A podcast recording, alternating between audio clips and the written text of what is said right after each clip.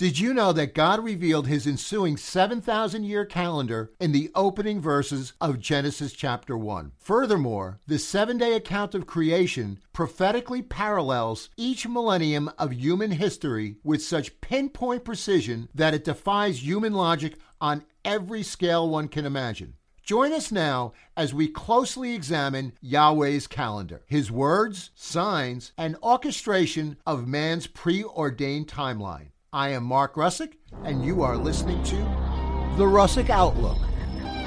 As always, just my opinion. Hello, good day, good afternoon, good evening, good middle of the night, wherever it is and whatever time it is. I hope you're doing well. This is Mark Russick. You're listening to The Russick Outlook. As always, I would like to thank you for your time. I really believe this will be time well spent. Uh, we're going to be getting into what I am calling Yahweh's calendar of seven. Yahweh representing the Father, as, as he is often called uh, in, in the Old Testament Hebrew books. Uh, so when I say Yahweh's calendar of seven, it's the Father's calendar of seven. His words, signs, and orchestration of man's preordained timeline. Um, this is going to be what I would say is, is going to be a very cool and, and interesting uh, broadcast. Um, why is it cool? Because we're going to look at the seven days of creation, those seven individual days, and how they are a foreshadow, laying out exactly what the seven individual 1,000 millennium uh, years will be. And we can bear this out historically uh, for at least the first 6,000 years. Uh, so that's why I say it's cool. It's, you know, typical of the Lord. Um, you know, I've, I've seen these scriptures time and time again, and, and, I know many people have. They see things and read things, and then boom, it's it's just this fresh revelation. So I, I really believe you're going to see some fresh revelation today. That's why I say you're going to enjoy yourself, and it just points to the beauty and the authenticity of the Word of God. Which, on that note, I'm going to ask you please hit the like and the subscribe button uh, because it helps us get the information out there about just how incredibly accurate the Word of God is, uh, which is really what uh, you know I, I, I, like to focus on, not only you know in, in, terms of the Bible, but also in terms of what we see the geopolitical landscape, the science, technology, the economic landscapes of today, and how that lines up with the Word of God. And time and time again, uh, you know, God's Word is true, but what I do like to do is bring it in uh, from different perspectives. So that's why I'm asking to hit the like and subscribe button because we're trying to engage people, trying to engage the thought process and, and approach people, you know, with, with, a healthy deal of respect. If you're a skeptic, um, I, I, you know, there, there's there's respect here because honestly, um, if God is real, uh, you know, the answer should be there, and we believe that, or I believe, and I know many here who listen believe that that God's word uh, it, it, can be backed up uh, umpteen times over, and if, if, if that's a word. So, on that note, um, you know, uh, we're we're on the, also the various podcast platforms. If you could hit a like or a comment there, um, as well as the social media and uh, um, Outlook, you can get on our email list. So enough of that. Let, let's let's get into this. Um, so we're going to put a special emphasis on the seven days of creation, but I need to set a couple of things up uh, in, in regards to the significance of the number seven. Uh, if you're a Christian or a Jewish person, you know about the number seven being a number of perfection, um, and and as, as laid out in the Bible. So, uh, on that note, let's let let's let's get into this. So I say here, if you're following me on video, the Lord always counts time in sevens. So we're going to talk about, as we, you know, as I said, we're going to put an emphasis on the seven days of creation. Uh, but th- there's something called Shemitah in, in, in, Hebrew, which is the year of release, which is more widely known as the sabbatical year. Uh, the Shemitah falls this particular year in 50. It's the Jewish New Year, 5782 uh, which begins on September 7th, 2021. Why, uh, you know, it, it, is, is it different um, when I say 5782? It's the lunar calendar, which is based on 360 days, not 365 as the uh, traditional Roman or Gregorian calendars that, that we're used to. So at any rate, I just wanted to emphasize that that's coming up the uh, the the year of release, the uh, the Shemitah, which is every seven years. So just as the Torah calls for Jews to work six days and rest on the seventh, it also calls for them to work the land for six days or six years and rest the seventh. So every seven years, the seventh year, they rest the land. And, you know, that, that sounds like, you know, something you shouldn't do. And obviously most of the world doesn't do. But if you look at the prosperity of the land of Israel today, how it's, you know, it was a desert and it's just blooming everywhere. Their, their, uh, their progress and their, um, um, I, I, should say inventions or, or patents on, on, uh, water infiltration or water filtration, I should say. I'm sorry, um, and and how they they work that, and you know where you've got a, a an incredibly well developed, prosperous land in the middle of the desert, and and they've done this in less than well, a little over 70 years now. Uh, so that that's what they, well I'm, I'm not to say all of them, but that's what a lot of Jewish people will do, and this uh, can be seen in, in the book of Leviticus. So there's also something that's called the Year of Jubilee, which is after seven sevens. So there's 49 years, seven times seven. Then the 50th year is called the Year of Jubilee, or also the, uh, it, it is Yavel. Uh, in the Shemitah year, the seventh year, all debts are forgiven. Agricultural lands are open to uh, holdings to people to come and farm the land themselves or pick the, the food. There's no charge for them. So uh, you, you know whatever you can get on the land, it's it's it's really it's a wonderful concept. It's a wonderful uh, uh, command, really, from the Lord to to the Jewish people to um, to follow this rule that that God has laid out, and He laid it out in Scripture in the very beginning, and you know He's applied that through everyday life. So I, that's why I say the Lord counts time in sevens. You've got uh, a, a precedent here. I'm just giving you one of many examples but this is something that has proven to be incredibly uh, prosperous for the people who work this, the farmers and and and uh, the people in Israel, and I, and I'm sure there are other people in other parts of the world who who work this process as well. So from there, I want to talk about the thousand years because ultimately, what we're going to be working towards is the seven thousand years, believing that we're up to approximately six thousand years um, today, and and you know you can base that as Jesus was came at the four thousandth year, and it's two thousand years since Jesus. So I want to read Second Peter three eight because this is it, it's it's a foundation for where we're going to be going. Um, I'm going to read it from the top. This is now the second letter that I am writing to you, beloved. In both of them, I am stirring up your sincere mind by way of reminder that you should remember the predictions of the holy prophets and the commandment of the Lord and the Savior through your apostles. Knowing this, first of all, that scoffers will come in the last day with scoffing, following their own sinful desires. So, a couple things there. He's he's saying that God lays it out to his prophets, his his his apostles. They speak it out, and uh, um, I'm going to show you this in a couple of the Old Testament scriptures in a minute. But this is always the case. God speaks to the prophets, the prophets then speak it out or write it out, and then you wait for the fulfillment of that. And we can see that time and time and time again throughout the uh, Old Testament into the New Testament. Um, you know, you've got all the major prophets, minor prophets, and then, you know, you get into uh, um, uh, the New Testament, John the Baptist, the John in the book of Revelation, Jesus was a prophet. So this is all important, and I just wanted to lay this out Side note about the scoffers. Uh, if you're living around today, you know, I, I'm personally overwhelmed by um, the, not overwhelmed, but uh, uh, in, in, a good way. That's not the right word, but I, I'm encouraged because I see so many people, so many churches now really investigating the scriptures, digging into prophecy, looking at and recognizing that the time is near. Uh, just as John in Revelation said, for the time is near, it is near. Um, and, and the signs are all around us. So there will be people who will scoff at you and will mock at you and, and say that this has been going on for a long time. Um, but really, in, in, in, essence, is what they're doing is you're believing in the Word of God. They're not. They're rejecting the authority of the Word of God. And I'm going to show you in a couple of minutes some things that are pretty astounding that will just back up the authenticity of the Word of God. jumping over to verse 8. But do not overlook this one fact, beloved, that with the Lord one day is as a thousand years, and a thousand years is as one day. So this is specifically regarding time. So I, I needed to lay this foundation out. I'm going to say one more, say this one more time, but do not overlook this one fact. So Peter's saying it's a fact that with the Lord, one day is as a thousand years, and a thousand years is as a day.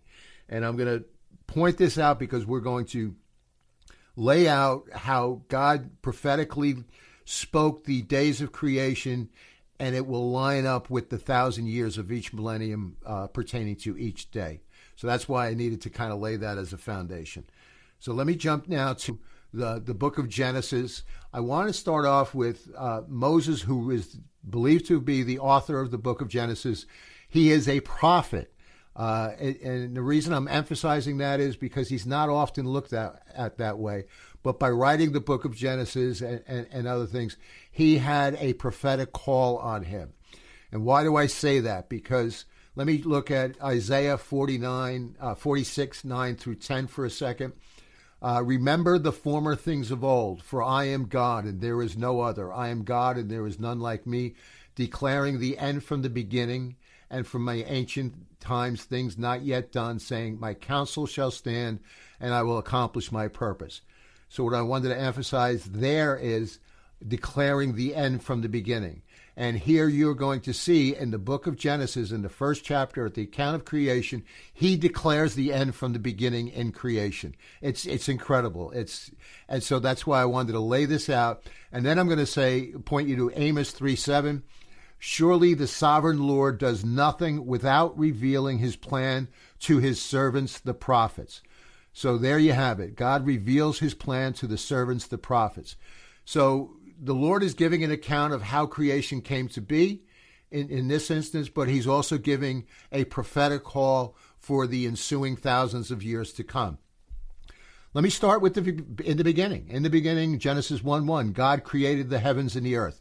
I just want to start there for a second. Side note, this does not equal the Big Bang. You know, I see Christians constantly trying to appease uh, evolution or appease um, you know, the, the, the culture of the day.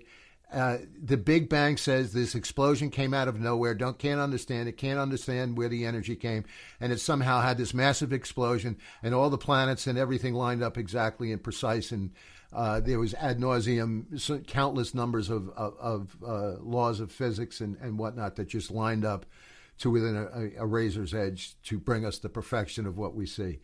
And yeah, I'm probably dripping a little bit of sarcasm, but I, my my point here is it doesn't say there was a big bang here. It says nothing like that.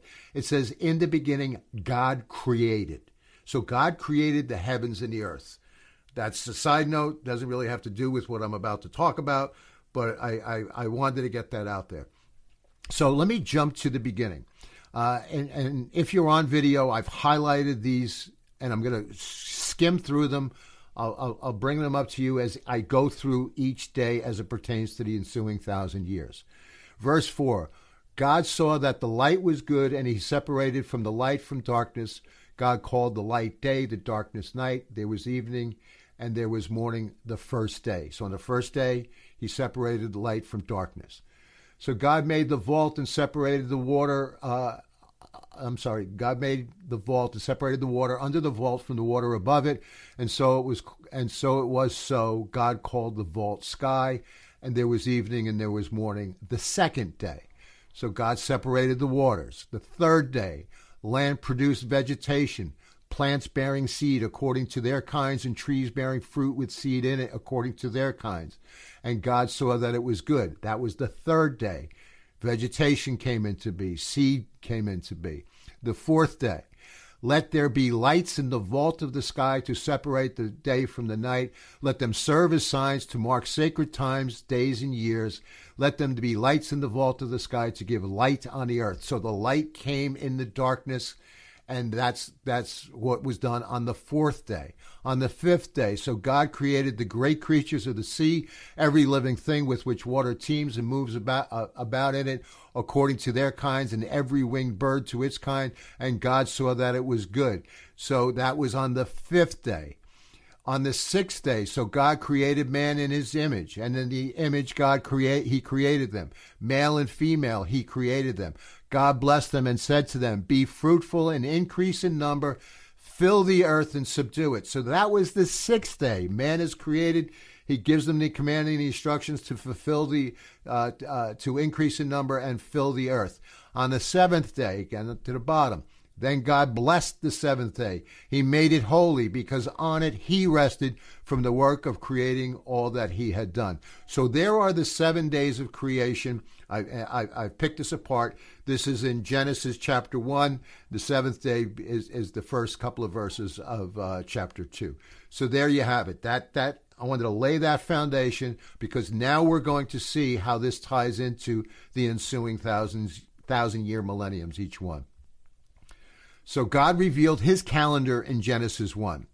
As I said before, the seven days of creation prophetically parallel each millennium of human history. So let's let's think about that. We just read through Genesis. We just read the account of creation. What happened on the first day? On the first day, light was separated from darkness. It was the most significant event in man's 1,000 years. Well, consider that Adam and Eve's sin separated them from God's light. There was a spiritual separation. So just as there was separation of, of, of light in, in, on the first day, there was a spiritual separation of light where sin was w- w- entered into the equation with man. Sin is equated with darkness. So you had that spiritual separation, just as day one, you had that in that first thousand years with Adam and Eve. What happened on day two of creation?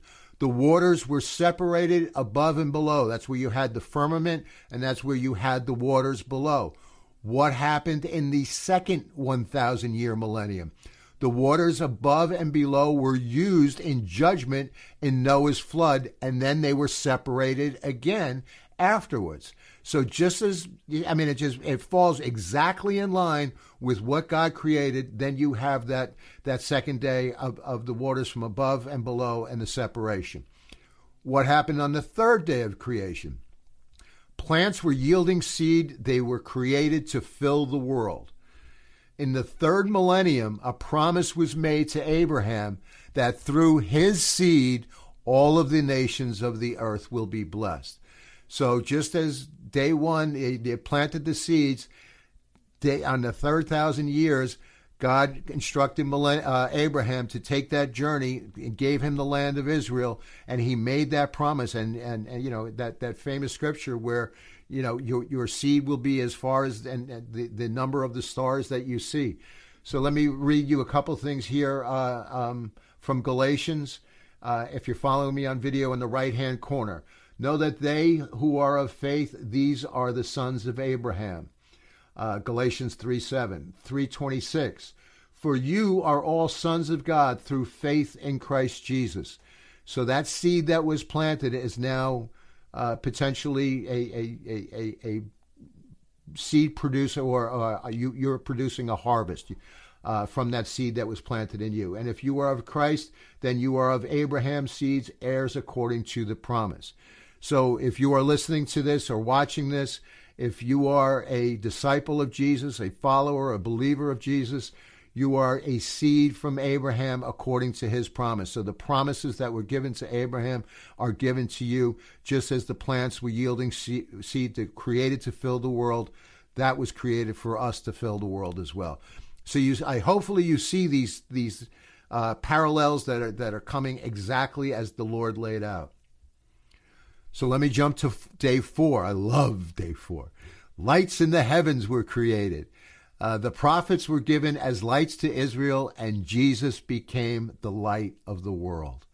So the as as you had that light to separate the darkness, it is the same as Jesus. He came into the world on day on year four thousand, uh, and, and he came in to shine the light in the darkness, and that's exactly what we're called to be.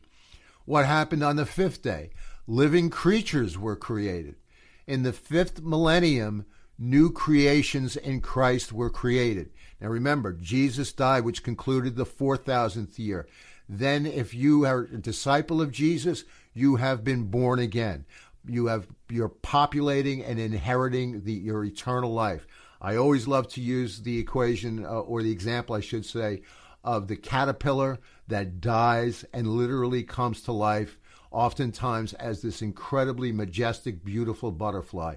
There's, there's that to me is the, the quintessential example of what I see in nature of, of a Christian. Because when you were when beforehand you you died and you you you you you, you surrendered yourself and your life, and in that you had that freedom where you were born again. And Scripture sh- tells us that we are new creations in Christ Jesus.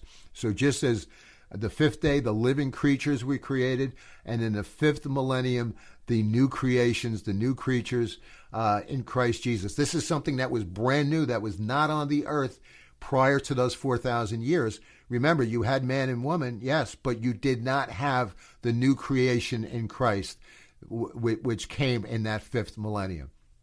Oh, I just, I, I marvel at that.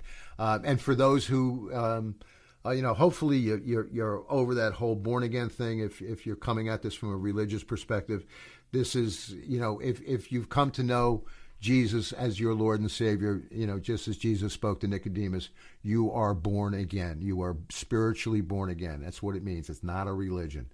Um, so for any traditional Protestant Catholics, uh, you know, etc., um, that that that's what it means. It's it's you know, if you've accepted Jesus, then you've become born again. Um, on the sixth day, what happened? Man was created to fill the earth and subdue it. In the sixth millennium, man has filled the earth and subdued it. When he what he commanded Adam and Eve to do in Genesis one, we did in the past one thousand years. Our, our population today is 8.1 billion. The population in Jesus' day was 200 million.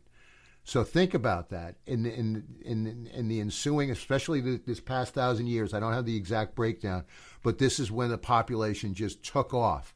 It it it, it exploded. Um, and and this is exactly what lined up with the sixth day of creation. And what happened in Genesis 1:28? And God blessed them. God said to them, "Be fruitful and multiply, fill the earth and subdue it, and have dominion." So hopefully you see how you know each of these thousands of years are lining up exactly as the Lord cre- created things and he knew what was to come. He spoke the he spoke the end from the beginning. It's it just I, I just marvel of it. He's giving you how the beginning was created, but it is also it's the parallel to what will happen in in the end, in the end of each thousand years. So let's obviously coming into day seven. Genesis 2 3, 3. Then God blessed the seventh day and made it holy because on it he rested from all the work of creating what he had done. So let me uh, re- read you something here. And I saw an angel coming down from heaven, having the key to the abyss. And, and this is, I'm sorry, this is uh, John in Revelation, holding in his right hand a great chain. He seized the dragon, that ancient serpent who is the devil or Satan, and bound him for a thousand years. This is the seventh day. This is the seventh. This is the seventh thousand year. This is not yet to come, but I believe we're right around the corner, right on the cusp of this. He threw them into the abyss, which is uh, the, the, it's it's not hell as as we traditionally know it, but it's a temporary hell. Let's put, it that way. I don't want to get into all of that now. He locked it and sealed it over him to keep him from deceiving the nations anymore until the thousand years were ended. After that, he must be set free for a short time. Then he will eventually go into hell at the end of that. I saw thrones uh, which were seated on those who had been given authority to judge. I saw the souls of those who had been beheaded because of their testimony about Jesus because of the word of God. They had not worshipped the beast or its image, had not received the mark on their foreheads. So this is the people who were around in the seven year tribulation, which could be sooner than we think. Um, and, and so there's a seven years of, of, of travesty on the earth, and they came to life and reigned with Christ for a thousand years. So prophetically, you know, it's being spoken that those people who died, who were martyred in those in that seven year tribulation, they came to life. They reign with Christ for a thousand years. So there will be this this this rest, this this period of a thousand years where you're going to have a complete makeover for yourself, your body, the earth, uh, and and you're going to be living and reigning on the earth for a thousand years in the new millennium with Jesus Christ. So that again lines up with the seventh year. As God rested, you will be resting with God. I don't know about sleeping, resting, but you'll have work to do. But you know, we'll be reigning uh, and and living with Jesus in that last thousand years. So, you know, I I just marvel at the uh, um, accuracy of, of God and how He showed us that that you know what I consider this. You know, sometimes God gives you a nugget of wisdom. I you know I consider this to be just a giant diamond. It's it's, it's just incredible. Um, and and I've read this scripture time and time again in Genesis and creation, and I just never saw it until recently.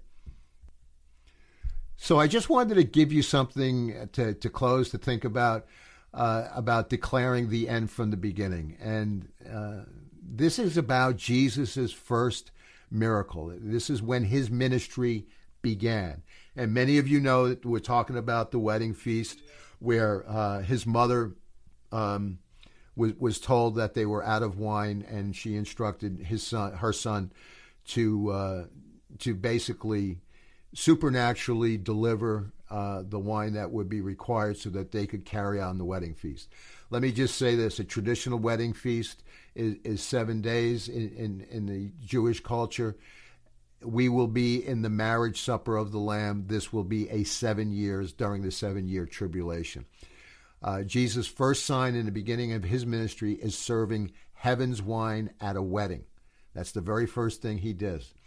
And why do I say heaven's wine? Because remember, uh, uh, the, the, the man said to him, "You've saved the best wine," or you uh, uh, people would, would put the best wine up for first, and then they serve the lousy wine or the spoiled wine, however you want to call it.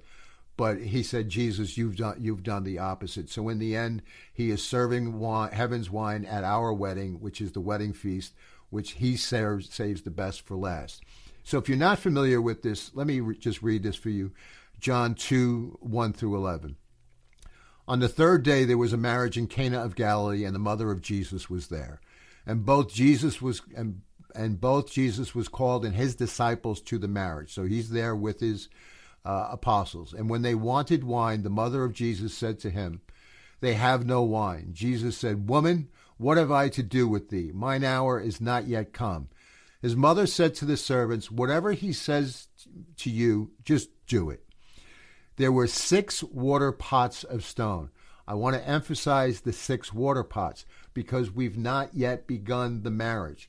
So, just as you had the six days of creation, you had the 6,000 years, there's six water pots of stone. After the manner of the purifying of the Jews, containing two or three firkins apiece.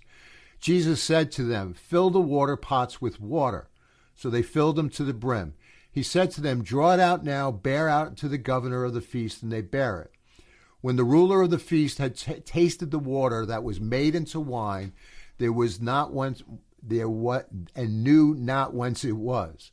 But the servants which drew the water knew it. The governor of the feast called the bridegroom and said to him, Every man at the beginning does set forth good wine, and when men have well drunk, they had, then they serve what's worse. But that kept the good wine until now. So, in other words, what Jesus gave them and what the miracle of heaven's wine was the best wine. And he saved it for last. He saved it for the end. This was the beginning of miracles Jesus did in Cana of Galilee, of, Ga- uh, of Galilee manifested forth his glory, and his disciples believed on him. So this was the first miracle his disciples saw, and they saw him, uh, and they, and they were witness to seeing the water going into the jar, and that the the wine was then uh, uh, supernaturally delivered from heaven. So that was the first. Now let me read Matthew twenty six through twenty nine. And as they were eating, Jesus took bread, blessed it, and brake it, and gave it to his disciples, and said, "Take, eat. This is my body." And he took the cup, and he gave thanks, and he said to them. Drink all of it. For this is my blood of the New Testament, which will be shed for many for the remission of sins. So everybody's pretty much familiar with this. This is a scripture often read when you're when you're having communion. He's he's sharing this now, um, just before he's about to go into crucifixion. He knows this. He's laying everything out. But what does he close with here? For I say unto you, I will not drink henceforth of this fruit of the vine until that day when I drink it new with you in my Father's kingdom. So he's saying, "This is it. I'm I'm. I'm not going to drink anymore. The next time you see me and you're with me, and we'll be drinking wine together, it will be the new wine in the marriage supper of the Lamb, which will be after the six thousand years, just before that official millennium kicks off. But we will be in that seven year uh, marriage supper of the Lamb. So I, I, I, hope that I was able to get this uh, across clearly that Jesus, uh, you know, he makes this plain and clear, not only in these scriptures, but also going back to Genesis, how he speaks the end from the beginning. We see in an example here his very first uh, uh, indoctrination into ministry, I'll say, and and that's what he does. He serves the best wine for last, and and I, I just marvel at it. I just marvel at, at, the beauty, the vastness, the depth of the Word of God. How it, it just continues to breathe life. It's it, it it is the living Word of God.